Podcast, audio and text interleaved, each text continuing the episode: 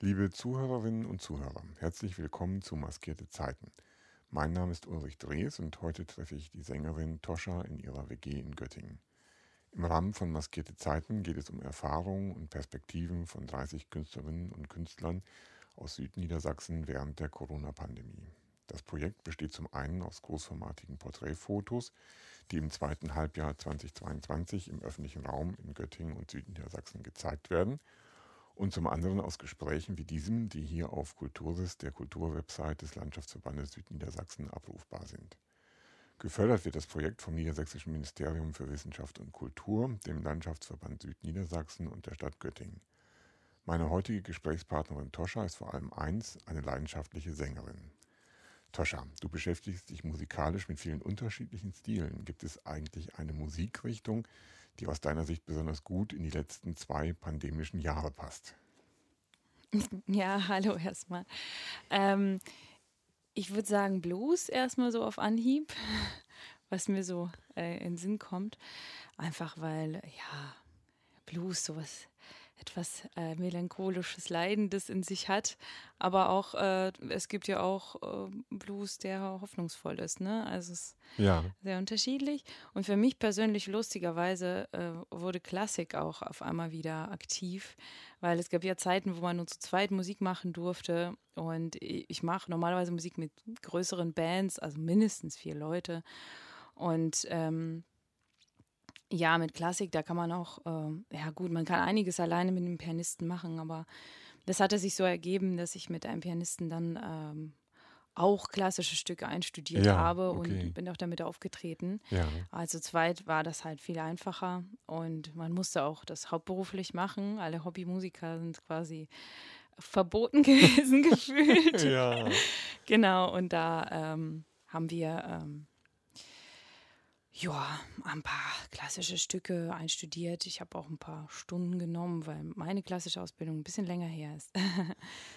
ich finde es spannend, ähm, mir zu überlegen, als, als Nicht-Musiker habe ich so, ähm, so ein Gefühl, Klassik ist eine Musik, die, die sehr äh, bei mir erstmal so rationaler funktioniert, vielleicht weil sie ein bisschen weiter weg ist von meinem normalen Leben oder so.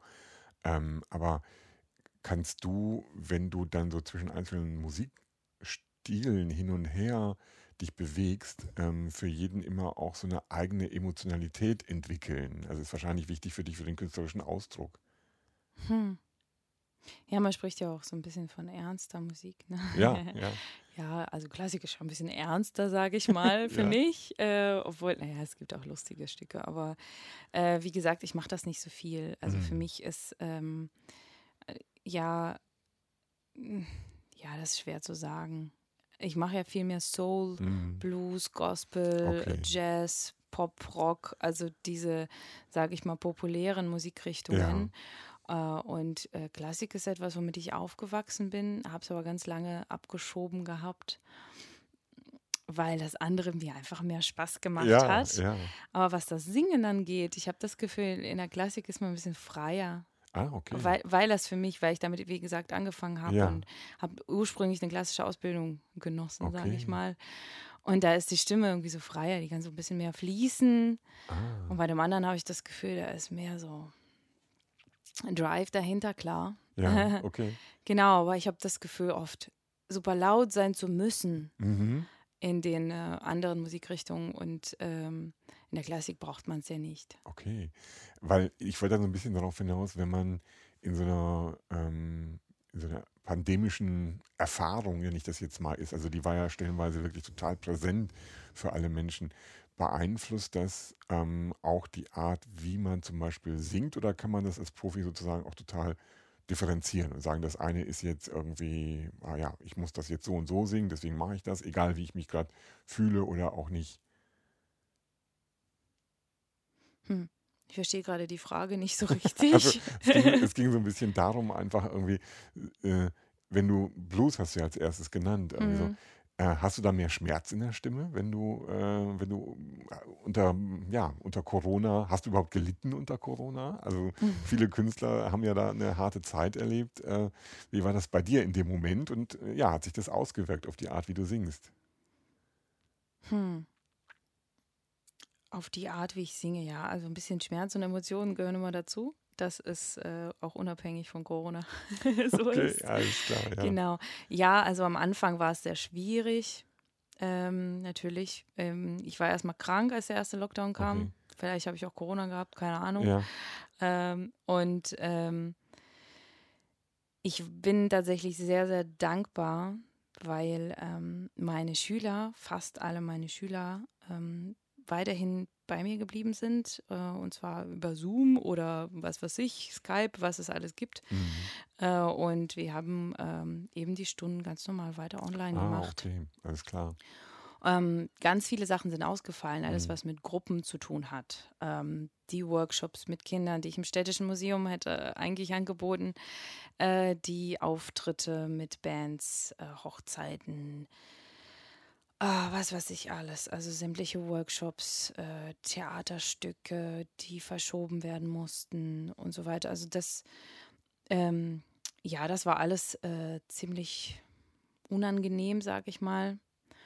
Und man hat sich auch so ein bisschen machtlos gefühlt. Vor allem so, ich glaube, das war der dritte Lockdown oder so, wo man dachte, oh, irgendwie, ähm, ich dürfte ja eigentlich arbeiten, weil ich das hauptberuflich mache. Aber dadurch, dass ich so viel mit Hobbyleuten zu tun habe, auch als Theaterpädagogin, mhm, mhm. ähm, als Regisseurin, ich habe oft semi-professionelle Ensembles und ähm, ich arbeite auch mit Menschen, die vielleicht auch mal ein bisschen älter sind oder mit Behinderungen und die dann auch in der Risikogruppe gehören. Und die haben einfach alle nicht äh, mitmachen wollen. Okay. Ganz einfach. Und die kannst du auch nicht zwingen oder die kannst du auch nicht überzeugen. Und warum auch? Klar, ich will sie ja auch schützen. Und dann waren das so Momente, wo ich dachte so, äh, irgendwie ist es gerade so, man fühlt sich so machtlos. Man dürfte ja, aber man hängt von den anderen Menschen ab. Ähm, und ja, Genau, und wie gesagt, aber die Schüler, die online geblieben sind, die haben mir, muss ich ehrlich sagen, den Arsch gerettet. Verstehe. Ja. Und es ist ja auch, äh, also auch psychisch, ne? Also ja. es geht nicht um den Job und das Finanzielle, äh, klar auch so ein bisschen, aber ähm, man hat auch trotzdem die sozialen Kontakte gehabt. Mhm, mh, verstehe. Das heißt, du hast jetzt gerade auch schon äh, so eine wirklich die große Bandbreite dessen so ein bisschen beschrieben, was du eigentlich machst. Wenn ich sage Sängerin, ist das eigentlich viel zu wenig sozusagen. du gibst Unterricht, du inszenierst als Regisseurin. Äh, wie hat sich das für dich entwickelt, dass du auf so vielen Ebenen arbeitest? War das irgendwie so geplant oder kam da einfach eins zum anderen? Ähm, ich glaube, diese Vielschichtigkeit, die ist im Studium entstanden. Ich habe eigentlich Germanistik und Kunstgeschichte studiert und habe nebenher am Top ähm, ja äh, ein bisschen was mitgespielt. Also ich habe mit English Drama Workshop angefangen und äh, ja, es hieß ja, man kommt da überhaupt nicht rein und ich habe gleich die Rolle bekommen, die ich haben wollte. Das war richtig toll und darüber ging es dann in Sprecherziehungskurse und in ähm, in äh, tatsächlich einen Regiekurs. Und ich wollte immer keine Regie machen, weil meine Eltern beide Theaterpädagogen, Regisseure ah, okay. sind. Und ich dachte so, nee, nee, das will ich nicht. Das, ähm, das hat irgendwie was mit Lehrer sein zu tun. Das will ich auf keinen Fall. Ja. und ähm, habe aber dann irgendwie Credits gebraucht für so ein Modul. Und es war ja nur zwei Wochen Intensivkurs im Sommer. Ich dachte, ach ja, das probiere ich mal aus. Und das hat mir so Spaß gemacht. Ich habe gemerkt, dadurch, dass ich bei meiner Mutter oft Regieassistenz gemacht habe, mitgespielt habe, ähm, dass ich das irgendwie intuitiv gemacht habe. Und das, was ich im Regiekurs gelernt habe, hieß, du kannst es eigentlich nicht lernen, du musst es einfach machen. Okay. Ähm, und ich dachte so, okay, gut, muss mal ausprobieren. Ja. Und das äh, war einfach toll. Und dann äh, habe ich ähm, ein bisschen inszeniert am Top und für die Theaterstücke wollte ich gerne ein bisschen Gesang auf der Bühne haben.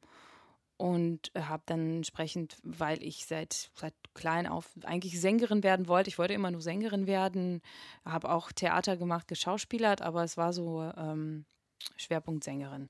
Und ähm, da habe ich äh, Workshops gemacht, habe in Chören gesungen. Und ähm, das konnte ich dann ein bisschen weitergeben. Meine, sage ich mal, bis dahin, wie alt war ich da, Anfang 20, mhm. ne, was man da für Erfahrung hat, äh, vielleicht, ja, ich hatte schon ein paar bezahlte Auftritte gehabt, mit, ich glaube mit 18, 19 habe ich angefangen. Ähm, Mein allererster bezahlter Auftritt war, äh, war ich 13. Okay. Äh, im, äh, Im Operntheater in Moskau. Wow. ja, da gab es so eine, so eine Kindergruppe Ja. und äh, ich war in diesem Kinderopernchor und ähm, ja, da musste man eigentlich nur rumrennen im Saal und das war ein ganz kurzer Auftritt. Davon konnte ich gerade mal Mittagessen kaufen. So, aber, aber, naja. aber es war, äh, das war mein erster, sage ich mal, bezahlter Gig. ja, okay. so als Kind, das war total schön. Genau, und ähm, ja, wo war ich? Ich habe am Top dann äh, später, genau, äh, ich habe inszeniert und habe den Schauspielerinnen beim Singen so ein bisschen ein paar Tipps gegeben. Und ähm, bei der einen war es ganz lustig, das werde ich auch nie vergessen. Die hat gesagt, ich kann nicht singen. Ich kann auf keinen Fall singen. Wunderhübsches Mädchen, sah aus wie eine Mischung aus Natalie Portman und Kira Knightley und die sollte auch die außerirdische Prinzessin spielen. Und da haben damals ähm, äh, Torge und ich, ähm, also Torge war mein Co-Regisseur, also zusammen inszeniert und ähm, er hat äh, sich ausgedacht, dass wir ganz viele bekannte Lieder äh, nehmen für das Stück, aber neue Texte dazu Ah, schreiben. Und dann sollte sie statt Halleluja Talula singen, weil sie die Prinzessin von Planeten Talula war. Und Okay. dann sollte sie Talula, Talula singen. Ne? Und dann ähm, hat sie angefangen ähm, zu singen und hat irgendeinen, irgendeinen Ton nicht getroffen, hat sofort ihr Gesicht verzogen. Da habe ich gesagt, wenn du das hörst, alles andere kriegen wir hin. Ja, okay. Und äh, ich habe ihr Mut gemacht. Das war, glaube ich, es ist, glaube ich, auch bei mir die Hauptaufgabe in meinem Beruf jetzt, den Leuten Mut machen, den Stimme geben, den ähm, sagen, ja, du äh, trau dich ruhig und so. Und ähm, wenn, wenn man an sich glaubt, dann hat man auch Stimme. Das ist ja Okay, so. ja. Und ähm, sie hat am Ende richtig gut gesungen, finde ich. Also ich fand die super. und ich habe ihr halt ein paar Stunden gegeben und ähm, ja, und dann ging es alles so ins Theater, Theater, Theater. Und ich habe auch versucht, äh, mich nach dem Studium an diversen Theatern zu bewerben. Habe nebenher Regieassistenz gemacht, hier für Freie Theater hier in Göttingen und bei den Händelfestspielen und so mit kleinen Jobs. Und ich war nach dem Studium tatsächlich, tatsächlich nach dem Studium war ich ein Jahr offiziell arbeitslos, habe aber unglaublich viele Projekte gemacht, so ein bisschen Freelancer-mäßig. Und ähm, das hat mich tierisch überfordert. Ich dachte, okay, äh, als das Jahr vorbei war und ich dann endlich den Job am Jugendtheater hatte, dachte ich so, jetzt mal eine Sache, auf die ich mich konzentriere und nicht diese tausend Dinge. Mhm, mhm. Und da war ich am Jugendtheater anderthalb Jahre und habe irgendwann festgestellt, okay, ich gehe so langsam auf die 30 zu. Ich möchte jetzt mal nicht mehr so hinter der Bühne sein, sondern vielleicht mehr auf der Bühne. Mehr singen. Die Musik ist ziemlich unter den Tisch gefallen, ähm, weil ich einfach keine Zeit hatte. Mhm, Also mhm. das, das war echt wenig. Und ähm, das Einzige, was ich am Jugendtheater gleich am Anfang gemacht habe, das war total toll. Ich bin für eine Schauspielerin eingesprungen und durfte bei der Musikshow mitspielen. Ah, ja. mhm. Und das war ziemlich geil. Äh, also ich musste nur einen Song singen. Es war aber der Titelsong und es war eine sehr kleine Rolle, die wir dann auch so ein bisschen abgespeckt haben, weil wir kaum Zeit hatten zu proben. Und ähm, ich habe es ja auch nicht studiert, das Schauspielern. Ich hatte, also ich war auf einer Schauspielschule in Moskau dreieinhalb Jahre als Kind. Ähm, und habe da tatsächlich alles Mögliche gelernt. Von Sprecherziehung, Tanz, Theater, Bühnenbewegung, was wir nicht alles hatten, Darstellungsspiel sowieso. Und äh, da auch Gesangsunterricht gehabt, Instrumentalunterricht gehabt, Musiktheorie, Musikgeschichte. Das war alles äh, in, an einer Schule. Okay, Neben ja. Mathe, Geografie und sonstigen Ja. normalen Fächern. Ja. Und ähm, ja, das war eine sehr intensive Zeit damals. Ähm, genau. Und das heißt, ich bin vom Theater, ich komme vom Theater und habe viel, viel Theater gemacht, mein Leben lang. Aber als ich dann am professionellen Theater gear- gearbeitet habe, habe ich gemerkt, aber die Musik, die fehlt mir. Und bis auf die Musikshow, ähm, Money, Money, Money war das. und das war richtig toll. War ich sonst immer hinter der Bühne, Mhm. größtenteils. Also ein paar Statisterie-Sachen habe ich übernommen, aber es war irgendwie so Regieassistenz, da ist man ja wirklich 100 Prozent, musst du komplett da sein. Mhm. Und ähm, egal wer das machen will, äh, man muss wirklich komplett von Kopf bis Fuß drin sein. Alles andere ist einfach nicht drin. Ist ja auch toll, ist auch ähm, äh, richtig, richtig schön, aber auch sehr, sehr anstrengend. Und ähm, mir war es dann irgendwann ähm, zu viel so und ich dachte, okay, ich will jetzt mehr Richtung Gesang. Äh, wo kann man damit auch Geld verdienen? Hm, Hochzeiten. Habe ich ähm, tatsächlich so einen Gründungskurs gemacht. Ähm, hatte so einen Coach, einen Business Coach. Ganz toll, ganz toller Mann, äh, der mir ganz viel Mut gemacht hat. Ich war in diesem Gründungskurs und ich habe, ähm, jeder sollte seinen Beruf vorstellen und alle haben sich so an die Tafel gestellt und erzählt, ja, ich möchte Autos verkaufen, was weiß ich. Und, und ich so, okay, und jetzt steht ihr mal alle auf und macht ihr alle einen Kreis ja. und jetzt, äh, weiß was ich, jetzt wärmen wir uns auf und, und Körper aufwärmen und ja. habe mit denen so, so eine Teambuilding-Geschichte gemacht, ja. die ich so vom Theater auch kenne. Und da hat er gesagt, ja, ähm, das ist toll und alle waren begeistert, weil da warst du wach, da warst du aktiv, du machst mit. Und ähm, genau, und da haben auch ein paar Freunde gesagt, gib doch erstmal Gesangsunterricht. Äh, du hast das doch schon voll oft am Theater gemacht. Habe ich am Jungen Theater auch mit den Clubs so ein bisschen mhm. gecoacht mhm. und so. Und ähm, ja, dann hat mir äh, mein bester Kumpel äh, eine Schülerin geschickt, okay. meine allererste, ja. äh, eine erwachsene Frau. Ja. Und, ähm, und dann ähm, nach und nach äh, habe ich übers Top tatsächlich einige Schüler bekommen. Ah, okay. Und Theater im OP, Barbara Korte, das war so meine Hauptunterstützung, das war meine, meine Fee, wie von Cinderella, die, äh, die ähm, mich sehr, sehr ähm, ja, mitgegründet hat, würde ich sagen, weil ich durfte die Räumlichkeiten benutzen. Habe die Leute von den Ensembles mir abgezogen und habe, ich mache ja Theatergesangscoaching, mhm. das heißt, so ein bisschen, ähm, ich habe so meine eigene Methode wo ich über bestimmte Schauspielübungen zu, mm, zur Stimmfarbe verhelfe. Ne? Also das machen auch viel, also ich glaube, dass, dass viele diese Elemente auch andere Lehrer haben. Bei mir ist es so ein bisschen mehr Schwerpunkt. Das heißt, ich habe einige Leute, die sich für Schauspielstudium bewerben, die zu mir kommen und für äh, Theaterstücke, wenn sie auf der Bühne singen wollen. Äh, ja, und ähm, du hast diese Kurse ähm, dann während äh, der Lockdowns auch weitergeben können über Zoom. Äh, genau, also ja, privaten, also ja. Einzelunterricht ja, vor okay. allem. Mhm. Ähm, und genau, ich, was ich noch erzählen wollte, so top, ähm, da hatte ich dann auch einen Lehrauftrag. Mhm, Gleich im ersten okay. Geschäftsjahr hatte mhm. ich einen Lehrauftrag, wo ich mit geflüchteten Mädchen ein Theaterprojekt gemacht habe. Ähm, und dann hat Barbara mich noch in, ähm, in so einen anderen Wochenend-Workshop äh, vermittelt, mhm. ähm, wo ich dann mit Kindern auch Thema Theater gemacht habe in mhm. Ferien. Okay. Und ähm, also Geschichten, dann habe ich eine Refo inszeniert, Refo Theatergruppe. Das ist hier eine inklusive Theatergruppe an der Kirche, Evangelische Reformierte Kirche. Mhm. Da habe ich dann die Wege des kleinen Prinzen inszeniert. Es war nicht reiner äh, kleiner Prinz, sondern auch sehr biografisch angehaucht. Es ging um Exupéry und seine Frau und das war ganz großartig. Also es mhm. waren wir auch eigene Musik ähm, mit einem äh, jungen Gitarristen aus Spanien. Ja. Der hat dann äh, die eigene Musik geschrieben dazu und Marion Wiener hat ein tolles Plakat für uns gezeichnet. Und, ähm, genau, und darüber, ne, und, und dann plötzlich hatte ich wieder diese Baustellen, ja. plötzlich diese viele. Ja, ich wollte gerade sagen, es ist wieder ganz schön breit dann Genau, auch, ne? Äh, aber äh, irgendwie ähm, mittlerweile, also jetzt, äh, ich habe mich ja dann auch, sage ich mal, vernünftig selbstständig gemacht und nicht mehr dieses Hier und Da, sondern ich plane das und das eine Projekt ist vorbei, dann geht das nächste los mhm. und das ist so ein bisschen strukturierter. Ich bin ja auch ein bisschen erwachsener ja, jetzt. Ja. Genau, ich bin auch in der Künstlersozialkasse, das ja. war ich davor dann nicht und das ist auch ähm, eine enorme Hilfe. Klar. Und dann weiß man auch, okay, ähm, ich habe jetzt meine Schüler, die habe ich, äh, die kommen wöchentlich, ich habe meine festen Termine und da hat man so eine Struktur. Ja.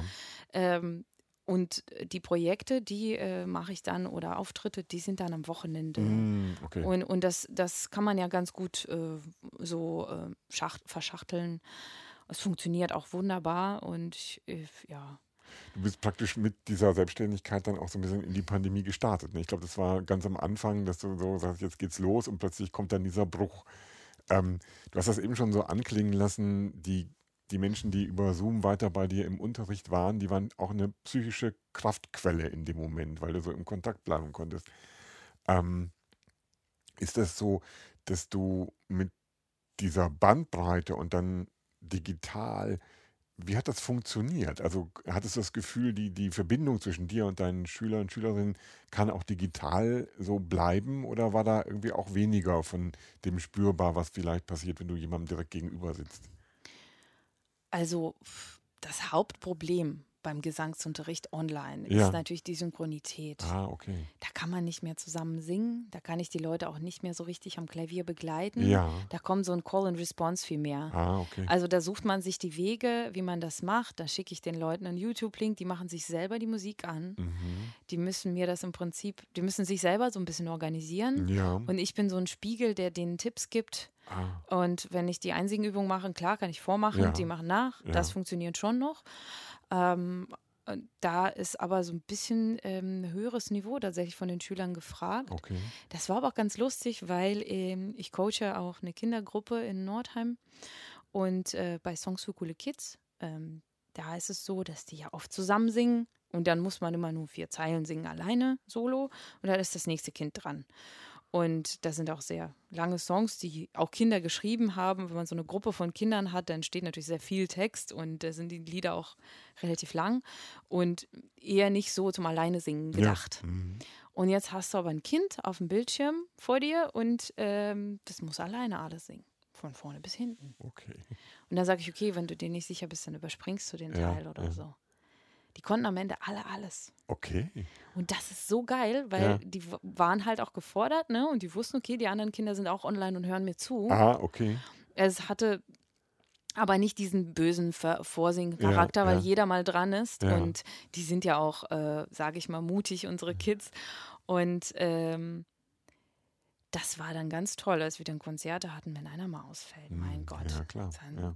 Das können alle alles. ja, okay. Total super. Und die haben sich durch diese Online-Phase enorm entwickelt. Alles klar. Also ich habe auch Mhm. gemerkt, ich habe, glaube ich, im Herbst angefangen, überhaupt die Gruppe zu coachen. Ja. Herbst 20, glaube ich, war das. Genau, im ersten Corona-Jahr Ja. tatsächlich. Äh, für die Kinder war es aber auch, ähm, war vieles erlaubt. Also bei Kindern waren die ge- generell die Regeln nicht so streng die Ja. ganze Zeit. Das war mein Glück. Äh, und da konnte ich halt weitermachen. Und als wir dann wieder äh, von Präsenz in Online gingen, dachte ich so, oh, wie wird das funktionieren? Und ob sie da auf dem Dorf irgendwo vielleicht Netz, oh, das, das ist auch manchmal echt ein Problem. Mhm, Ich wollte das auch gerade fragen. Technisch kann man, wenn das Equipment vielleicht auch nicht immer so hochklassig ist, also da weiß ich jetzt nicht, brauchst du so eine Genauigkeit des Hörens, wenn du mit deinen Schülern äh, zugange bist, dass du wirklich sehr, sehr klar äh, so unterscheiden können musst, was, was singen die gerade. Mhm. War das immer so möglich oder hast du da oft auch irgendwie so. ja, also mir sind ja auch ein paar Schüler abgesprungen, Ja, einfach mhm. weil die kein Equipment hatten Ja, oder okay. nicht die Möglichkeit hatten online, äh, zu Hause, weil, keine Ahnung, kein Raum, wo man mal Mhm, privat sein kann mhm. oder wo das Internet funktioniert oder keine Mhm. Ahnung. Ähm, ja, also da, da ist auch einiges tatsächlich, äh, hat auch einiges nicht geklappt. Mit den Kids war das ja schon so ein Dreivierteljahr nach dem ersten Lockdown und äh, da hatten wir auch Gelder beantragt Aha. und alle haben Mikros bekommen. Oh, super, okay. Also wir haben ja. quasi Leihgaben und die haben Ja. nach Hause ihre Mikrofone. Also Ja. wir haben so, so diese rote Podcast-Mikrofone, die ganz günstigen, ähm, an alle quasi verliehen. Es waren noch nicht so viele Kinder, es waren, glaube ich, acht Kinder oder so. okay. Und dann, dann kriegt jeder so ein Mikro und wir haben auch so äh, einen Online-Workshop gemacht, wo die auch ihre Stimmen aufgenommen haben, Song Ah, aufgenommen okay. haben. Mhm. Ähm, das war auch ganz toll. Also durch diese Förderung mit den Mikrofonen, das war eine große Rettung, weil dann konnte ich deren Stimmen ja auch besser hören. Verstehe. Mhm. Und ich muss auch sagen, ich habe durch die Pandemie musste ich mir einiges anschaffen. Das Mhm. ist halt so. Ähm, ich hatte vorher kein richtiges Klavier zu Hause, weil ich immer auswärts im Top unterrichtet habe. Da Mhm. steht ein Klavier. Hier musste ich jetzt äh, in meinem WG-Zimmer unterrichten auf Mhm. einmal. So Mhm. und ich hatte aber auch nicht so viele Hemmungen, weil durch die Online, durch den Online-Unterricht haben die sowieso mein Zimmer schon alle gesehen Ja. und das war mir dann auch egal. naja. Ich habe Möbeln umgestellt, damit man diesen nötigen zwei Meter Abstand hatte, Fenster immer aufgerissen, Ja.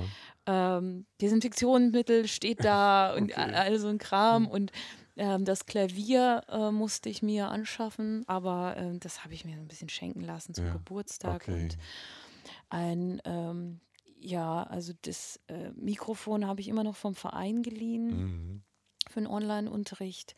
Eine Box, ähm, Mikro, also all so Sachen, die man äh, sonst ähm, vielleicht eher einen Proberaum stehen hat, habe ich jetzt im Schlafzimmer. Finde ich aber toll. Bist du immer mit der Musik ganz nah sozusagen. Genau, ja. und ich habe dann auch äh, selber angefangen, äh, immer mehr Songs zu schreiben ja. und auch selber aufzunehmen. Ja, okay. Und je mehr Equipment man zu Hause ja. hat, desto mehr nutzt man das auch. das ist klar.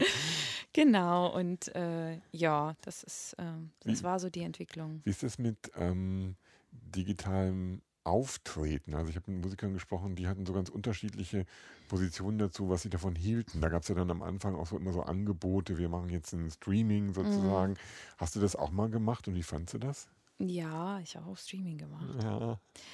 Also ich trete ja auch äh, normalerweise einmal im Monat bei der Blues und Boogie Küche im Exil ja, auf. Ja. Und äh, Exil hat da ganz viel Streaming angeboten und ich glaube, mach, machen die, glaube ich, immer noch. Oder jetzt gerade haben sie ja wieder richtig auf. Mhm. Ähm, und äh, das war so, ähm, dass Blues und Boogie, ich durfte erst mal eine Weile nicht mitmachen, weil die eine ganz kleine Besetzung gemacht mhm. haben, so drei Musiker fertig. Mhm. Und ähm, dann habe ich mal wieder mitgemacht und es war so, da sitzt ein Filmteam und ein Tonteam und vielleicht die, die Chefs und das war's mit dem Publikum. Und die Blues- und Boogie-Küche, die lebt von Publikum. Ja. Die lebt von den Leuten, die tanzen, die vielleicht mitsingen. Die, diese Interaktion mit dem Publikum ist so, so wichtig bei so Live-Auftritten. Und ich habe das Gefühl, es kommt einfach nicht durch durch das Bildschirm, was ich normalerweise an Energie da ähm, den Leuten auch geben kann mhm. von der Bühne. Also mhm. ich weiß, dass ich die Leute auflade mit Energie, dass ja. sie mit einem Grinsen nach Hause gehen, dass die, dass sie beflügelt rausgehen, wenn ich in Kirchen auftrete, sowieso. Äh, und, und Blues und Boogie, ich bin einfach ein Live-Mensch. Mhm, mh. Kann ich gut verstehen. Und, ähm, und dann fand ich den Ton auch auf der Aufnahme irgendwie nicht so toll. Also ich habe jetzt so einen Zusammenschnitt von dem Streaming auch auf YouTube stehen. Ähm, sieht ganz hübsch aus, aber es ist nicht das, mhm. was man eigentlich erlebt. Mhm. Und man hatte so ein bisschen Feedback durch die paar Leute, die im Saal sind. Und die versuchen natürlich für zehn zu ja. jubeln, damit ja. man sich ja besser fühlt. Ja. Aber es ist echt, ja, ähm, ist, ist echt schwer. Und da muss man sich halt dazu ähm, überfinden, sich vorzustellen, ja, da sitzen vielleicht 500 Leute und gucken zu. Und für die machst du jetzt mal, gibst du mal alles. Die siehst du zwar nicht, aber die sind vielleicht da. Okay. Und, und ich habe ja auch selber zugeschaut bei den Streams. Ich ja. habe gesehen, da sind auch immer einige Leute ja. online gewesen. So ja. Unsere festen Fans, die sind immer da. Kennt man auch. ja. War dann manchmal vielleicht auch die Diskussion, ähm, also ich habe mich gerade so gefragt, warum ähm, Streaming, ich sehe total diese Problematik, aber die Alternative zu dem Streaming ist ja vielleicht die Überlegung, okay, wir, wir drehen jetzt mal einfach ein Musikvideo. Also hattet ihr auch mal so diese Idee, naja, wir haben jetzt im Grunde das technische Equipment einigermaßen da so rumstehen warum machen wir mal kein Streaming, sondern drehen ein Video? Wurde das diskutiert oder war das aus irgendwelchen Gründen gar nicht so möglich? Also ich habe mit einem Kollegen tatsächlich so ein Weihnachtskonzert mhm. gefilmt ja. und habe es dann quasi als YouTube-Premiere äh, gemacht. Das, das war ganz gut, weil dadurch konnten wir auch mal den einen oder anderen Song zweimal singen und dann mal vielleicht ähm, rausschmeißen, mhm. das was nicht geklappt hat mhm. oder so. Aber ähm, das hat so wenig Klicks gehabt irgendwie. Okay. Es war irgendwie nicht so krass. Also ein Weihnachtskonzert, das will man mhm. erleben. Ja, ja, ja. Gut, wir haben da schön Kamin und im Wohnzimmer und ganz nett, aber und was Filme angeht, ja, ich habe ähm, im ersten Jahr war das so, dass ich so Übungsvideos gedreht mhm. habe. Ich habe meinen lieben Kollegen Christian Ewald gebeten, dass er mich filmt. Und mit meinem Freund zusammen haben wir so Übungsvideos gemacht. So Corona-Einsing-Übungen. Ja, okay. äh, das war ja auch äh, so eine, man sollte ja auch was einreichen für, für so eine Förderung. Das war so eine Art Corona- Hilf, Soforthilfe vom Kunst e.V. Ja, okay. Und dafür habe ich das auch gemacht. Ähm, und äh, das waren so Einsingübungen, wo die Corona-Probleme thematisiert haben mit Let's stay at home, let's mhm. stay at home till Corona is gone. Oder ähm, oh, oh, oh, there is no toilet paper. Das war ja ganz dramatisch. ja, Klopapier ja, ausverkauft. Ja, ich erinnere mich. Ähm, ich habe übrigens rausgefunden, warum Klopapier so krass vergriffen wurde. Das kam nämlich von China, weil die hatten diese ganzen Desinfektionsmittel nicht und man sollte immer so eine Klopapierrolle dabei haben, um die Türklinken anzufassen. Okay. Ja, ich habe das erst vor kurzem gehört. Ja, naja. Und das hat sich so ein bisschen, es ist, hat so übergeschwappt so nach Europa und alle haben Klopapier also, gebunkert. Na gut, wenn so, ich weiß gar nicht, wahrscheinlich eine Milliarde oder mehr Chinesen immer mit einer eigenen Klopapierrolle unterwegs sind, um Türgriffe anzufassen. Ja. Das merkt man schon, klar. Ja, genau genau. Ja, und das, äh, das habe ich dann und dann so, ähm, I wanna go out, I wanna meet my friends. Ja. So als Gegenthema, ja. so, weil man durfte ja niemanden treffen oder nur zu zweit und nur so draußen spazieren. Mhm. Ähm, genau, und das, das habe ich viel gemacht. Also ich habe mit meinem Freund Radtouren gemacht ah, okay. und viel spazieren gegangen, wie es alle gemacht ja. haben. Ich wohne auch am Waldrand, das ist praktisch. Ähm, also man war viel draußen und ich habe angefangen, Yoga zu machen. Okay. So mit YouTube-Videos. Das ist jetzt so meine tägliche Routine. Ja. Früher habe ich so gar keinen Sport gemacht. naja, aber. und dann so angefangen ja. zu joggen, ja. angefangen Yoga zu machen. Also für mich viel fitter als vor Corona. Ja, Vor allem, man hatte auch gedacht, oh, ich muss mein Immunsystem stärken, ich will gesund bleiben. Ah, okay. mhm. Das ist auch so ein Ding. Und ähm, da habe ich auch Genau, also wir haben auch Wanderungen mhm. im Harz gemacht und mhm. Radtouren und ganz, ganz toll viel. Hat das ähm, dir auch die Gelegenheit gegeben, wenn du so ein bisschen mehr Zeit hattest, ähm, auch so künstlerisch was Eigenes nochmal neu anzufangen? Sind da so eigene Projekte auch nochmal erwachsen? Ich muss sagen, im ersten Jahr hat es mir erstmal Zeit gegeben, Anträge zu stellen. Ja, okay. Ich habe das Gefühl, ich saß nur noch am Schreibtisch mit Zahlen und, und, und so einem äh, den ganzen Papierkram, ja. fand ich ganz furchtbar. Aber ich habe tatsächlich äh, dadurch, ähm, dass wir, ich hatte damals das Gospel quasi schon laufen, das war auch fast fertig, fast bühnenreif. Mhm. Äh, und dann wieder doch nicht, weil ganz viele Leute abgesprungen sind und durften wir nicht proben. Wir haben die Premiere mehrfach ja. verschoben und ich habe einfach nochmal Gelder beantragt. Alles klar. Weil ich hatte Zeit. Das, das Gospel musst du, glaube ich, kurz erklären. Also, äh, was steckt da dahinter? Genau, äh, Gospel, das war äh, mit meinem Kollegen Guntram Pauli, der hatte mich schon vor, vor Jahren mal gefragt, der hatte die Idee, ein äh, Kirchenmusical zu machen mit eigenen Songs, wo man ähm, die Geschichte von Jakob und Esau aus dem Alten Testament auf die Bühne bringt, aber in moderner Zeit. Okay. Also in der, wer es nicht kennt, äh, das waren zwei Brüder, die haben sich im Prinzip ums Erbe, um, ums Erbrecht äh, gestritten. Und äh, da ging es fast um Mord und äh, Betrug und Intrigen und die Mutter leidet das Ganze an. Das ist ganz furchtbar. Und wir haben das so gemacht, dass die, äh, die Jungs pokern. Okay. Und die Mutter hilft dem äh, Jüngeren, den Großen zu scheißen. Alles klar. Äh, und und äh, der wird über den Tisch gezogen, verliert die Firma und alles an den Jüngeren. Äh, aber am Ende will er den Jüngeren natürlich auch umbringen dafür, mhm. weil das der einzige Weg ist und er ist richtig sauer und der Jüngere muss fliehen in ein anderes Land. Auch am besten äh, ohne jegliche Geräte, dass man ja nicht gefunden werden kann und nur mit seinem Schlafsack und ja, so richtig Fluchtthema ist mhm, auch dabei mhm. und äh, dann äh, lernt er dieses Mädchen kennen. Das Mädchen habe ich gespielt. Oh. genau, und äh, der Jack, der trifft dann die Rachel und die verlieben sich sofort. Und der Jack muss aber für den Vater arbeiten ganz lange und hat gar keine Zeit für diese Beziehung. Da gibt es natürlich Streit. Ja, du hast ja nie Zeit für mich. Du bist nur am Arbeiten. Ähm, genau. Und ähm, am Ende schafft Jack aber die Aufgabe, äh, die ihm gestellt wurde. Und vor allem, was Jack auch klar wird durch diese Liebe, die er erlebt, dass er seinen Bruder vermisst, dass mhm. er nicht ähm, Frieden mit sich leben kann, bevor er sich versöhnt hat. Und ähm, der kehrt dann nach Hause zurück und da findet auch so, sind so zwei Träume, wo Gott wirkt. Für Jack ist es die Himmelsleiter und für den Ethan, der Esau ursprünglich, ähm, ist es ähm, bei uns, also wir haben es ein bisschen umgeschrieben, äh, war es der Kampf mit Gott, aber mhm. auch mit sich selbst. Mhm. Und das war quasi Jack in schwarz verhüllter Gestalt mhm. und die beiden Brüder kämpfen im Traum.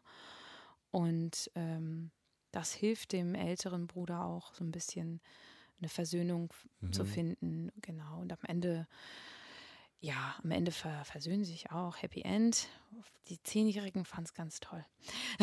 genau, also am Ende wurde es ja doch ein bisschen Kindertheater. Ja, ach ja, irgendwie, okay. ich, ich Mhm. weiß nicht, ich mache gerne Kindertheater. Ja. Äh, und ähm, die Musik war auch, ja, so ein bisschen, äh, ja, wir hatten ein bisschen Rap dabei, Ja. ein bisschen Funk, Soul, also war eine schöne Mischung. Das hat ähm, Guntram geschrieben, die Musik. Äh, und ja, das sollte auf die Bühne gebracht werden, auch mit Leuten, die wirklich singen können und es auch vielleicht studiert haben oder es nebenberuflich machen. Es sollte vor allem musikalisch hohes Niveau haben. Äh, Schauspiel war, sage ich mal, ein bisschen zweitrangig für uns. Es ging um eine Musikshow, die da stattfindet. Und äh, mir war es natürlich wichtig, dass sie auch Schauspielern können. Mhm. Und ich musste am Ende einige Schüler reinziehen. Okay. Das war äh, total cool. Also es war erstmal schwierig, weil mir ganz viele Schauspieler abgesprungen sind, weil ähm, die Zeit einfach vergangen ist. Da war die Luft raus, die Motivation war raus. Mhm. Man hat es verlernt. Äh, Mhm. man hat ähm, die Rolle vielleicht, äh, ja, der eine war schon ähm, bei seinen Endprüfungen im Studium, hatte Mhm. keine Zeit mehr. Mhm. Ähm, ja, wenn, wenn man noch Gesang studiert, hat man sowieso noch andere Auftritte und, mm, und da hatte ich ähm, kurzfristig einige Schüler von mir ans Boot gezogen. Für den Chor, auch für zwei Hauptrollen Mhm. hatte ich zwei Schüler drin. Mhm. Ähm, und äh, da bin ich auch ein bisschen stolz drauf Ja, auf, ja. auf meine Leute, die dann auch das und vor allem, dass man in der Corona-Zeit trotzdem denen mal eine Bühne bieten kann. Naja, klar, ja. Genau, das war richtig toll. Und Das haben mit- wir aber erst letztes Jahr geschafft. Also Mhm. August 2021 haben wir Premiere gehabt. Okay. Genau, statt, ähm, ich glaube, ursprünglich sollte es April 20 werden. Mhm. Also eineinhalb Jahre später. Also wir haben im April war es klar, dass es sowieso nicht stattfinden würde. Das war uns alles zu kurzfristig. Mhm. Und dann kam der Lockdown. War ein Segen. Wir Mhm. waren nicht so weit. okay. Und vor allem auch finanziell waren wir nicht so Ja, weit. Und dann haben wir ja. gesagt, okay, wir fangen mit dem Projekt erst richtig neu an. Wir setzen neu an, beantragen erst die Gelder und so. Wie war das mit, mit dieser Antragssituation? Da haben ja auch viele, ähm, gerade in, in der ersten Zeit des Lockdowns, ganz schön mit zu tun gehabt, sich da irgendwie durchzuarbeiten. Dann, dann griffen irgendwie die Förderprogramme nicht wirklich. Hattest du da eine ähnliche Erfahrung oder funktionierte das zufriedenstellend? Nee, das hat, also erstmal hat es gar nichts funktioniert. Mhm. Soforthilfe hat nicht geklappt, weil ich einfach keine Betriebsausgaben Ja, hatte. Also eben. kaum, ne? Ja. wie das halt so ist bei Solos. Also Ja. mittlerweile, ne? Ich, ein paar Sachen habe ich mittlerweile anschaffen müssen, wie gesagt, aber ähm, nee, und dann hatte ich ähm, überlegt, ob ich Arbeitslosenhilfe beantrage, aber ich war auch nicht arbeitslos, weil ich hatte meine Schüler weiterhin Mhm. online. Mhm. Das war aber so wirklich äh, gerade mal so Miete ne? Mhm. und, Mhm. und Auto Ja. hatte ich echt überlegt, ob ich mein Auto verkaufe. Mhm. Das war auch nicht viel wert. genau, und Na dann äh, und also Sachen und äh, ja, also das war echt eine schwierige, schwierige Zeit finanziell. Und ähm, dann im Sommer hatte ich, wie gesagt, Kunst e.V., denn Stadt Göttingen hat ein tolles Programm gestartet. Ähm, die haben mir ganz viele Ausfälle ausgeglichen. Mhm. Und was ich auch gemacht habe, sind Ausfallhonorare. Die habe ich Mhm. auch schon eingefordert. Mhm. Ne? Also auch bei den Hochzeiten, bei den, ähm, äh, bei den Workshops, also da, da wo es ging, habe ich so Mhm. ein paar Ausfallhonorare Mhm. abgreifen können, aber das sind auch kleine Beträge Mhm. gewesen. Es Mhm. war jetzt nicht so weltbewegend, sage ich mal. Und dann habe ich im Herbst an der Musikschule angefangen. Das war richtig super. Und ähm, genau, das hat sich dann auch so ein bisschen entwickelt durch Songs für coole Kids, weil die haben auch Förderung bekommen, gerade für solch, Mhm. also es hieß so, wenn Vereine Solo-Selbstständige engagieren, das fördern, fördern wir besonders. Mhm. Äh, das war ein sehr hoher Stundenlohn, den ich da Mhm. gekriegt habe. Mhm. Äh, und das hat mich so ein bisschen wieder aus dem Sumpf gezogen. Also tatsächlich, da gibt es äh, Mittel im Wege, man darf einfach nicht aufgeben. Mhm. Also Also du hast auch so klar gehabt, ich gebe nicht auf. Also oder stand das mal so? äh, Äh? Ich habe ich hab auch in der Praxis gearbeitet. Ja, okay, genau, das, ja. das, das habe ich auch gedacht. So, wir Ja. können ja alle, ich meine, wir können ja alle vieles. Ne? Man hat ja nicht nur diese eine Fähigkeit und ich mache ja auch Orga und ich mache ja auch Regie und, und äh, Theaterpädagogik und Gesang und so. Und das heißt, äh, sowas wie Bürotätigkeit ist kein Problem. Mhm. Das kann man. Und dann ich, hatte ich das vorher schon so ein bisschen nebenher gemacht und habe dann als Sprechstundenhilfe Mhm. eine Zeit lang gearbeitet. Auch nicht so lange, so ein Dreivierteljahr oder so. Ja. Ist das für ähm, Künstlerinnen und Künstler in dem Moment vielleicht auch sogar, ich will jetzt nicht sagen Vorteil, aber schon so ein, so ein Pluspunkt, dass sie irgendwie gewöhnt sind, immer auch so ein bisschen so flexibel zu sein und sich neue Wege zu suchen, wie man klarkommt, dass sie vielleicht auch in so einer Situation, die so einen Bruch darstellt, schneller in der Lage sind, sich neu aufzustellen? Oh, ich glaube, dass viele Künstler das gar nicht so wahrgenommen Okay. Ich glaube, dass, also ich weiß nicht, ich, ich kenne Schauspieler, die sich auch in die Praxis, in Praxen gesetzt haben und ähm, oder auch andere Sachen gemacht haben. Doch, es kann sein, ich weiß es nicht. Mhm. Keine Ahnung. Ich glaube, das kommt sehr auf die Person an. Mhm. Ich glaube, viele waren so richtig, äh, pff, und nu? Ja, okay. Äh, oder ich melde mich arbeitslos und warte ab. Mhm. Also, das kann ich mir vorstellen, dass es bei vielen so war. Mhm. Äh, bei mir war das so, ich war, wie gesagt, ähm, ich habe 2018 war mein erstes Selbstständigkeitsjahr, so theoretisch. Und dann genau 19, hm, dann war ich ja 2020 schon im dritten Jahr. Das Mhm. dritte Jahr ist immer sehr kritisch. Weil da weiß man, entweder hat man es geschafft oder nicht. Und ich war sehr froh, dass ich mir dieses Standbein Gesangsunterricht damals mit dazu genommen habe, weil, weil das halt eine, sage ich mal, etwas sicherere Basis ist. Mhm. Ich mache mit den Schülern Verträge. Das ist wie eine Musikschule. Es läuft Ja. einfach. Okay. Und äh, durch den Online-Unterricht, wie gesagt, ähm, war ich ein bisschen gerettet. Mhm, verstehe. Wie ist das denn?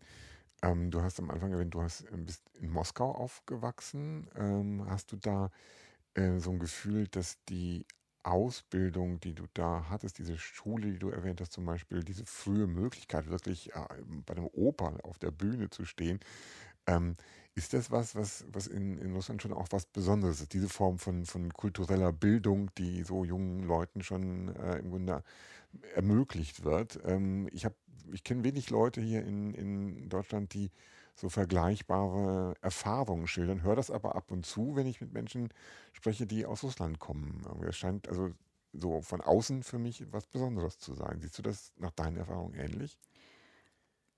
Also ich sag mal so, die Kreise, in denen ich mich bewege, Ja, da gehört es dazu. ja, okay. Äh, und ich habe das Gefühl, mh, die Russen sind ähm, bisschen, die schonen sich selber weniger Hm. als die Europäer. Ah, okay. Das ist so mein, mein Ja, Eindruck, ja. ne? So, so wie die Asiaten halt auch, Ja, ne? Da fängt man früh an, mit drei setzt man sich ans Klavier.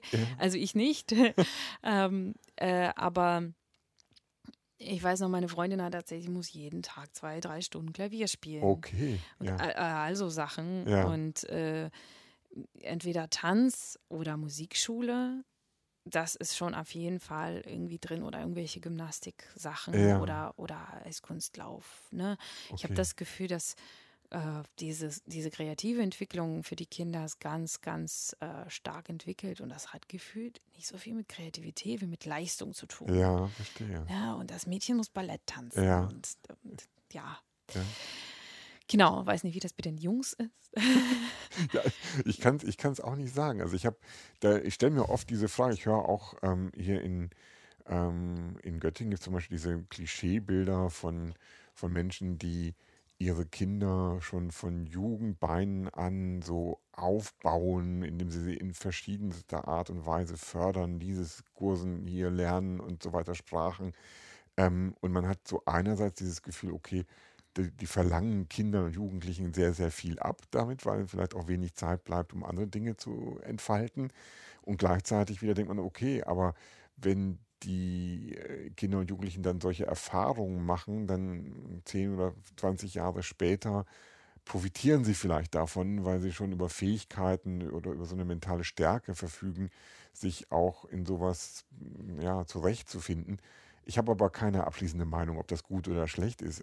Hast du da, ähm, wenn du in so einem vielleicht da noch etwas affineren System aufgewachsen bist, eine, eine Meinung? Ist das gut, so früh mit sowas anzufangen? Oder ist das eher was, wo man sagt, das funktioniert am Ende genauso gut, wenn man dann noch zehn Jahre später wartet? Äh, ich bin, ich komme aus Russland, so früh wie möglich. Ja, okay, Also, alles äh, klar. ja. weil äh, gerade in den jungen Jahren, Ja. da legen sich die Sachen zurecht. Ja. Also, wenn man jetzt ein Instrument lernen will oder wirklich tanzen lernen will, dann Mhm. So früh wie möglich, Ja, finde ich. ja. Weil, also jetzt nicht unbedingt mit drei Jahren, Ja. aber mit, mit sechs, sieben kann man sich schon ans Klavier setzen. Ja. Und das ist so, oder was weiß ich, welcher Instrument man sich wünscht. Ich glaube, es gibt so Blasinstrumente, die darf man erst ab einem bestimmten Alter machen, weil das Okay. sonst so viel Druck auf den Kopf äh, ausübt, weil diese starke Atmung und so. Ich glaube, dass musikalische Ausbildung unglaublich alle möglichen kognitiven Fähigkeiten äh, entwickelt, sowohl kreativ als auch das quasi das ähm, Rationale, Mhm. ähm, weil man wirklich den Körper mit, mit Gefühl für Musik, mit Noten, mit äh, Theorie auch, das alles in Kombination, das ist, fordert einen sehr und das entwickelt einen enorm. Mhm. Ja. Und ich habe äh, sehr intelligente Freunde, Ärzte, Mhm. Anwälte, die mit mir zusammen am THG waren. Mhm. Wir haben alle im Chor zusammen gesungen oder Ballett oder Tanz, die haben alles gemacht. Mhm. Und das hilft einfach der Gehirnentwicklung auch. Mhm. Okay. Und was ich auch gut finde, ist, wenn man verschiedene Sachen ausprobiert, um Ja. einfach rauszufinden, was man will. Ja, Und wenn es einem nicht liegt, dann gibt man es halt wieder auf. ja, Ich finde, so ein bisschen Kindheit muss man den Kindern halt auf jeden Fall unbedingt geben. Ich kenne Kinder, die sind so talentiert, die haben jeden Tag ein Hobby. Jeden Tag irgendwas. Und ich mir so, und wann hast du denn mal Zeit, um einfach mal mit Kindern zu, mit anderen Kindern mal zu Ja, spielen ja. oder, oder was weiß ich. Und dann denke ich mir im nächsten Moment, das ist doch mit Kindern spielen, wenn du ein Hobby hast, was dir richtig Spaß macht, was Ja. du mit anderen Kindern machst. Und wenn du das weniger als Ausbildung oder irgendwas siehst, sondern mehr einfach, es macht mir Spaß und das ist meine Freizeit und ich mache es in meiner Freizeit Mhm. Dann äh, es ist halt eine Frage der Einstellung. Ne? Und Mhm. ich glaube, es gibt auch Menschen, die brauchen nicht viel, die wissen relativ früh, was sie mit diesem Leben machen wollen und haben mehr Klarheit. Und ich bin auch ein bisschen neidisch auf solche Menschen, weil ich immer zu viel gemacht habe. Ich, als, ich, als es hieß, ja, wähle zwischen Theater und Chor AG, ich dachte so, seriously, wollt ihr mich verarschen? Wie soll ich da bitte wählen? Warum findet das verdammt nochmal gleichzeitig statt? Ja, Wie okay. kann das sein? Ja. Und Tanztheater auch noch. Ja. Äh, und, und was weiß ich und, äh, und Kunst und ich wollte immer alles machen. So, Aber schon alles kreativ. alles Kunst. Kreative, ja, genau. Also die Mathe ist nichts für mich. Okay. Also Mathe und Physik, das war immer der Horror. Also Wie, wie kam es dann eigentlich Schon. dazu, dass du dich am Anfang entschieden hast, irgendwie Germanistik und Kunstgeschichte zu studieren? Also wäre da nicht so der Weg auf irgendeine, ja, irgendeine eine Hochschule, die da was anbietet, näherliegend gewesen? ja, das war tatsächlich so ein bisschen eine Zeit- und Finanzfrage. Ja, Weil ich okay. habe tatsächlich, ähm, ich habe früher mal Flöte gespielt, aber Ja. um Gesang zu studieren, muss man halt auch ein Instrument spielen. Ah, Und okay. Das hat mir tatsächlich gefehlt, Mhm. einerseits und andererseits hatte ich ein Abi äh, und war jetzt meine Mama war arbeitslos Mhm. und ich auch und äh, der der Typ vom Jobcenter hat gesagt, Mädel, du hast Abi, geh studieren, fang Mhm. doch erstmal irgendwas an, kannst immer noch wechseln. Mhm. Und ich hatte halt durch diesen künstlerischen, künstlerischen Profil im Abi, da hat man ja so ein Sprachprofil und also künstlerisch war immer mit Sprachen. Ich hatte irgendwie El- Englisch, Deutsch LK und Kunst LK und ich dachte, gut, ich bewerbe mich jetzt für Englisch, Deutsch und Kunstgeschichte, was Mhm. es so gab in der Ja, Stadt, ja. weil Umzug, eine andere Wohnung, das war alles finanziell einfach ja, nicht ja, drin. Klar. So, und ich dachte, ich habe hier eine Hochschule in der Stadt, deswegen sind wir nach Göttingen überhaupt gezogen. Mhm. Meine Mutter hat damals gesagt, lass uns nach Göttingen ziehen, wenn du später studieren willst, dann hast du schon eine Uni. Mhm. Und das war klar, bei uns in der Familie haben alle studiert. Mhm. Es hieß, Studium muss sein und ähm, das, sie meinte, das ist eine ganz renommierte, damals noch Elite-Uni. Mhm. Äh, und ähm, da war es eigentlich, äh, eigentlich der Hauptgrund, dass wir überhaupt nach Göttingen gegangen sind, äh, das, weil es hier eine Hochschule Ah, gibt verstehe. äh, beziehungsweise Hochschule, ähm, eine Uni. Ähm, und äh, ja, da habe ich gedacht, ich kann immer noch wechseln, Mhm. aber wechseln war noch schwieriger. Also ich habe es versucht, ich wollte Kunst studieren Mhm. tatsächlich. Mhm. Und ähm, Gesang habe ich gar nicht erst probiert, weil da hätte ich einfach ein paar Jahre intensive Vorbereitung gebraucht. Aber wie gut, dass du trotzdem in den Beruf gekommen bist. Also wenn, wenn ich dir eben so zugehört habe, hatte ich auch das Gefühl, dass das ähm, irgendwie auch, also du hast so, so Mentorenpersönlichkeiten, die dich unterstützt haben, irgendwie so, als ob du in so eine ganz offene Szene reingekommen wärst, wo, wo viel möglich war, weil dir Chancen aufgezeigt wurden. Hast du das auch so empfunden? Ist das so in Göttingen, dass du... Ich hatte in Ja. Göttingen unglaublich viel Glück. Ja, Ich habe ähm, ähm, ich bin damals, ähm, wir sind aus Moskau gefühlt äh, abgehauen von irgendwelchen persönlichen, emotionalen Sachen. Ähm, ich wurde gemobbt auf der Theaterschule. Mhm. alles reiche Kinder, Okay. die sich für die Besten hielten. Ich war immer ein sehr, sehr christliches und schüchternes Mädchen. Mhm. Ich habe trotzdem das Vorsprechen geschafft, das Schauspielerische. Und ich kann ja auch gut singen, konnte schon immer gut singen. Und dann ähm, war es für mich und für meinen Bruder übrigens auch, also war echt schwierig für uns, weil wir einfach nicht diesen Status ähm, hatten, Mhm. finanziell so. Und als ich nach Göttingen gekommen bin, ich war am THG und das ist eine Europaschule, da sind ganz viele Austauschschüler und Ausländer und so weiter. Ich war auf der Bildklasse, ich konnte fließend Englisch, konnte sofort beim Unterricht mitmachen. Also, und diese Kids, die hier auf der Schule waren, die, die sind immer noch meine Familie, die sind immer Ja, noch meine Freunde. Okay, ja. Und äh, das ist der Hammer, wie, wie die mich aufgenommen haben, wie die mir geholfen haben bei mit den Deutschhausaufgaben, ähm, mit Sprache lernen. Die haben gesagt, wir sprechen jetzt nicht Englisch mit dir, du musst jetzt Deutsch üben Ja, und so. ja. Und zur Not konnte ich aber immer auf Englisch mich trotzdem noch verständigen. Und das war großartig. Dann bin ich in den Gospelchor gekommen. Der Gospelchor hat mir unglaublich viel Halt gegeben und mich musikalisch sehr, sehr entwickelt. Mhm. Auch in die Richtung, die mich wirklich, wofür ich wirklich brenne. Ja. Ja, und ähm, dieses äh, So- Soul, Funk, Ja. äh, ja, ein bisschen Rock, Pop, äh, RB, also Ja. eine, eine tolle Musikmischung, sehr moderne Stile, eigene Songs, die wir selber schreiben. Ja. Also es ist echt, also The Living Gospel Choir, es war immer so meine ja, größte Leidenschaft, sage ich mal. Und dann später, ich wollte die ganze Zeit nicht ans Top, weil Theater irgendwie war ich so ein bisschen eher abge, abgelehnt, so eine Zeit lang.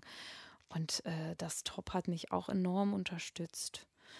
Und ich habe dadurch äh, ähm, durch Chor und Top gefühlt die gesamte Kulturszene in Göttingen Ja. kennengelernt. ja. Die Musiker, die im Nörgelbuff, Ja. da, ich war irgendwie jede Woche im ja, Nörgelbuff. ja.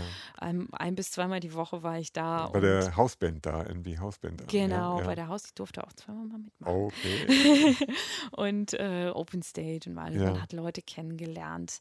Äh, in der Muse habe ich bei Projekten mitgemacht. Äh, da lernst du auch Leute kennen. Ja. Und ähm, im Top die Theaterleute. Das hat sich irgendwie, ich habe mich sehr in der Kulturszene hier so ver, verwoben Ja. und äh, habe das Gefühl, ich kenne sehr, sehr viele. Nicht Mhm, alle, mhm. aber sehr, sehr viele Menschen. Und wenn ich Mhm. was brauche, weiß ich, wo ich anrufe und vielleicht nach einem Rat fragen kann Okay. oder Mhm. äh, wo ich Leute finde, die ich für mich vielleicht für meine Projekte gewinnen kann. Mhm, mhm. Also, also Sachen. Und deswegen bin ich hier stecken geblieben, so ein bisschen. Naja, Göttingen profitiert, profitiert davon. Äh, hast du denn äh, für die nähere Zukunft schon noch wieder ein Projekt, das vielleicht nennenswert wäre, so äh, in Planung irgendwas oder äh, ist da noch nicht so ganz Konkretes auf der Liste? Ähm, ich habe jetzt in der, ähm, in der Pandemiezeit äh, mich mit meinem Kollegen von der Musikschule zusammengetan und wir schreiben Songs Okay. und wir nehmen die jetzt mittlerweile im Studio auch nach und nach auf und es soll hoffentlich zu Weihnachten die CD rauskommen. Äh, und ähm, ja, das ist der Plan. Und ihr habt den Namen für das Projekt schon? Wie heißt? Einfach äh, Jörg Schein und Toscha. Okay. Also einfach unsere Ja. Namen. Und ähm, genau, das ist dann so ein bisschen, hat so ein paar philosophische Inhalte, Aha. ein paar einfach ganz normale Liebesinhalte. Äh, und ähm, ja, das sind so Songs, die ähm, ich hab, wollte schon immer Songs schreiben, aber vorher war es so, dass ich für den Gospelchor mal einen Song geschrieben habe, mit dem Chorleiter zusammen, mit, den, mit der Chorleitung zusammen. Mhm. Um, Nothing Can Stop You Now. Das war, als ich mich selbstständig gemacht habe. Okay, passt ja Genau. gut, ja. Genau, das ja. war auch davon inspiriert. Ja. Und ähm, if you choose to move in the wrong in the new direction, not wrong direction, new direction, one step at a time, there ain't no perfection. Okay. genau, das ja. ist so der Text. Äh, und ähm, ja, ist aber auch ein Gospel, also auch sowas mit, wenn Gott mich unterstützt, Ja. dann, dann schaffe ich das und ich glaube, dass er mich unterstützt und dann meiner Seite geht. Und ähm, äh, genau, und mit Jörg äh, ist es so, er schreibt Stücke für seine Schüler, so Übungsstücke. Und da hat er mich gefragt, ob ich vielleicht Lust hätte, ein paar äh, Gesangstexte, Melodien äh, dazu zu dichten. Und es hat ganz gut gepasst. Mhm. Und ähm, wir ticken musikalisch. Ähm, wir sind da auf einer Wellenlänge, sage ich mal. Das ähm, passt immer ganz gut. Also uns gefallen, sage ich mal, ähnliche Sachen. Mhm. Äh, und wir haben ähm, ja nach und nach so ein paar Songs geschrieben und schreiben immer weiter Okay. und führen immer ganz lange philosophische Gespräche über Gott und die Welt. Und dann äh, denke ich mir so, das könnte der nächste Songinhalt werden. Alles klar. Und äh, das äh, passiert halt manchmal. Ja. Und genau, das ist jetzt so mein aktuelles ähm, Hauptprojekt, würde ich mal sagen. Und meine Band Streetwise, wo wir jetzt wieder mehr proben, unser Repertoire wieder auf die Beine stellen. Das ist so, dass die Jungs da viele eigene Songs auch geschrieben Ja. haben. Die Band gibt es ja schon länger, Ja. sage ich mal Ja. so lange wie es mich gibt. und ich bin seit 2017, glaube ich, dabei. Ja. Und, ähm, oder 18, irgendwie so. Und wir ähm, haben auch einen Song gemeinsam geschrieben, aber bisher nur einen. Und die haben so ihre Songs und wir covern auch, also so ein Mischprogramm. Es ist halt sehr tanzbar, Mhm. Ja. sehr, sehr toll. Rockabilly, ne? Ja, Rockabilly, genau. Rock'n'Roll, Ja. bisschen Blues. Also es ist schon cool. Ähm, ein paar russische Coversongs reingenommen. Russische Coversongs Ja. auch, das ist interessant. Ja, klar. Ja? Also Gibt es eine russische Rockabilly-Szene oder sowas? Ja, absolut. Ah, okay. Ja, ich bin auch so ein bisschen damit aufgewachsen. Alles Also meine klar. Schwester war Fan von der Bravo und also Okay. die Gruppe Bravo und äh, Jana Gusarova. Okay. Und die, äh, das ist eine ganz tolle Sängerin und äh, die äh, covern wir jetzt ein bisschen. Okay. Genau, da haben wir ein paar russische Songs. Wer hätte das gedacht? Ja, das äh, habe ich auch gar nicht vorgeschlagen. Ja. Das haben die Jungs vorgeschlagen. Die haben gesagt, du bist doch Russin, willst du nicht das und das Okay. mal nachsingen? Ja. Ich gesagt, okay, cool, kenne ich seit der Kindheit die Lieder, warum nicht? Alles klar. Genau, und äh, ansonsten, äh, genau, Blues und Boogie hoffe ich, dass es bald wieder Ja, losgeht damit und ähm, äh, Gospelchor hat wieder angefangen zu Ja. proben. Stehen da alle so jetzt Ah. irgendwie in, also man gefühlt so gut, Corona-Zahlen sind immer noch relevant und äh, man guckt immer noch, dass man sich nicht ansteckt und so weiter. Aber so eine, so eine leichte Hoffnung in den Sommer hinein gibt es ja schon, dass das so langsam mal einfach alles hinter uns ist. Ähm, stehen da alle komplett in den Startlöchern und sagen, ja, ja, ja, jetzt geht's wieder weiter? Ja, absolut. Ja. Ich habe das Gefühl, das findet so ein Aufatmen statt. Ja. Also bei mir ist es so ein, ich bin fast ein bisschen überfordert, weil alles auf einmal wieder Okay, stattfindet ja. und man weiß nicht, wohin, wann, welche Termine und der September ist schon voll mit irgendwelchen Konzertterminen und ich denke mir so, ah, äh, okay, ähm, ja, das ist äh, ganz toll und es macht auch sehr glücklich und äh, irgendwie ist es auch ein bisschen befremdlich, wieder drin zu sein, so, weil äh, nach zwei Jahren Pause. Ja. Hat man da auch Angst, dass, also wir haben ja, ja alle dieses äh, Hin und Her und jetzt ist vorbei und dann wieder doch nicht und dann ist, hat man auch ein bisschen Angst im Kopf, irgendwie so, dass dann im Winter wieder alles schlimmer wird? Ich bin zuversichtlich. Sehr gut, ich drücke euch von Herzen die Daumen sozusagen. Wir sind nämlich jetzt auch so ungefähr äh, am Ende von unserer Stunde angekommen. Ähm, ich bedanke mich bei den Zuhörerinnen und Zuhörern, aber das letzte Wort hast natürlich du. Äh, ja, danke, dass ihr bis zum Schluss durchgehört habt. Ich weiß, ich rede viel. Ähm, ja, ähm, ich äh, ähm, sag immer allen, wenn man einen Traum hat und wenn man weiß, was man will, dann äh, nicht aufgeben, weitermachen, hoffen äh, und kämpfen, dankbar sein für das, was man hat. Und ähm, ja, macht's gut. Tschüss.